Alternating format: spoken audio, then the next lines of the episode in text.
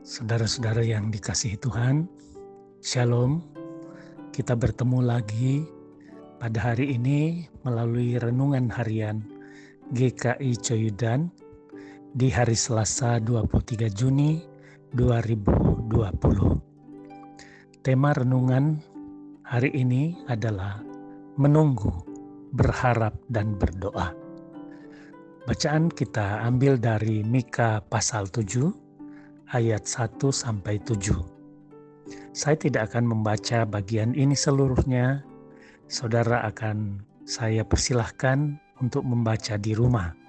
Saya hanya membaca nasnya saja, Mika 7 ayatnya yang ketujuh.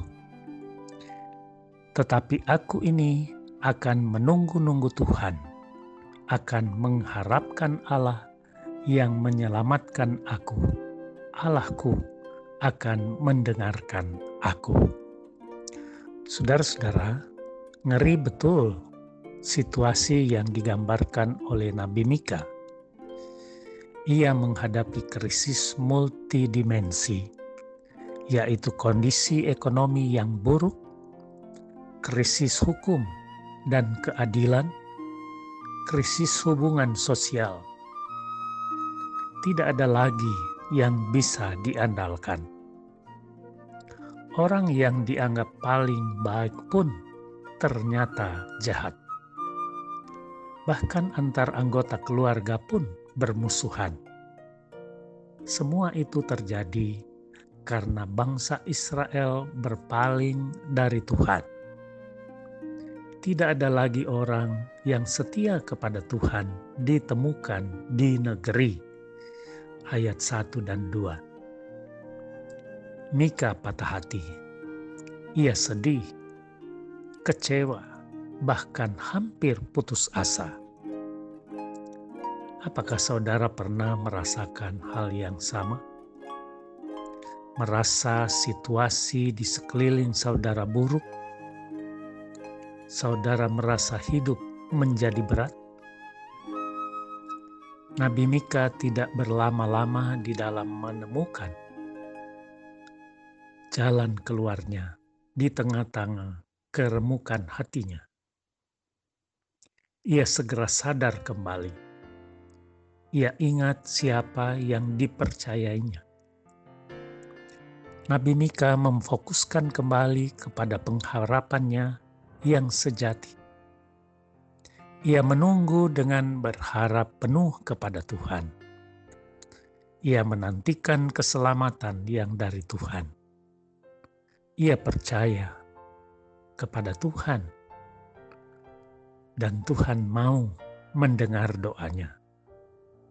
Saudara-saudara, apa yang kita butuhkan untuk memelihara pengharapan pada masa yang sulit ini? Mika menunjukkan caranya. Berjaga-jaga, menanti dengan berharap, berdoa, mengingat kesetiaan Tuhan. Saudara jangan lengah dan hanyut oleh keadaan sekitar. Jangan kehilangan iman. Tekun berdoa, meminta keadilan Tuhan tanamkan dalam hati kita bahwa Tuhan setia pada janjinya. Tidak sekalipun dia berdiam diri, apalagi meninggalkan kita. Seberat apa pun situasi kita, jangan perburuk dengan sikap cemas dan putus asa. Kecemasan itu seperti duduk di kursi goyang saudara terus bergerak dan menjadi lelah, tetapi tidak maju-maju.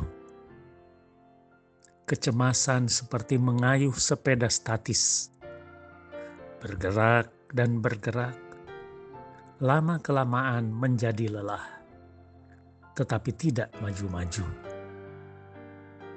Saudara-saudara, tentang putus asa, seorang tokoh yang kita kenal yaitu Mahatma Gandhi mengatakan, "Ketika saya putus asa, saya ingat bahwa sepanjang sejarah, jalan kebenaran dan cinta selalu menang.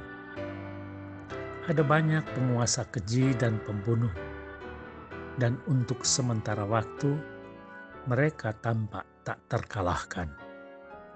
Namun, pada akhirnya mereka selalu jatuh. Ingatlah selalu akan hal itu, saudara-saudara keadilan pasti akan muncul pada waktunya. Waktu Tuhan. Jangan lelah dan menyerah. Teruslah menunggu waktu yang tepat. Teruslah berharap dan tekunlah di dalam doa. Berpengharapan dan berdoa kepada Tuhan tidak pernah mengecewakan. Amin. Mari kita berdoa. Terima kasih ya Tuhan untuk firman yang boleh kami dengar bersama-sama.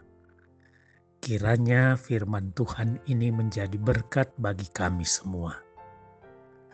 Kami mau menyerahkan kehidupan kami sepanjang hari ini sepenuhnya ke dalam tangan Tuhan. Tuhan memberkati, melindungi, kehidupan kami di tengah-tengah keterbatasan gerak kami karena harus melaksanakan protokol kesehatan di tengah-tengah pandemi COVID-19.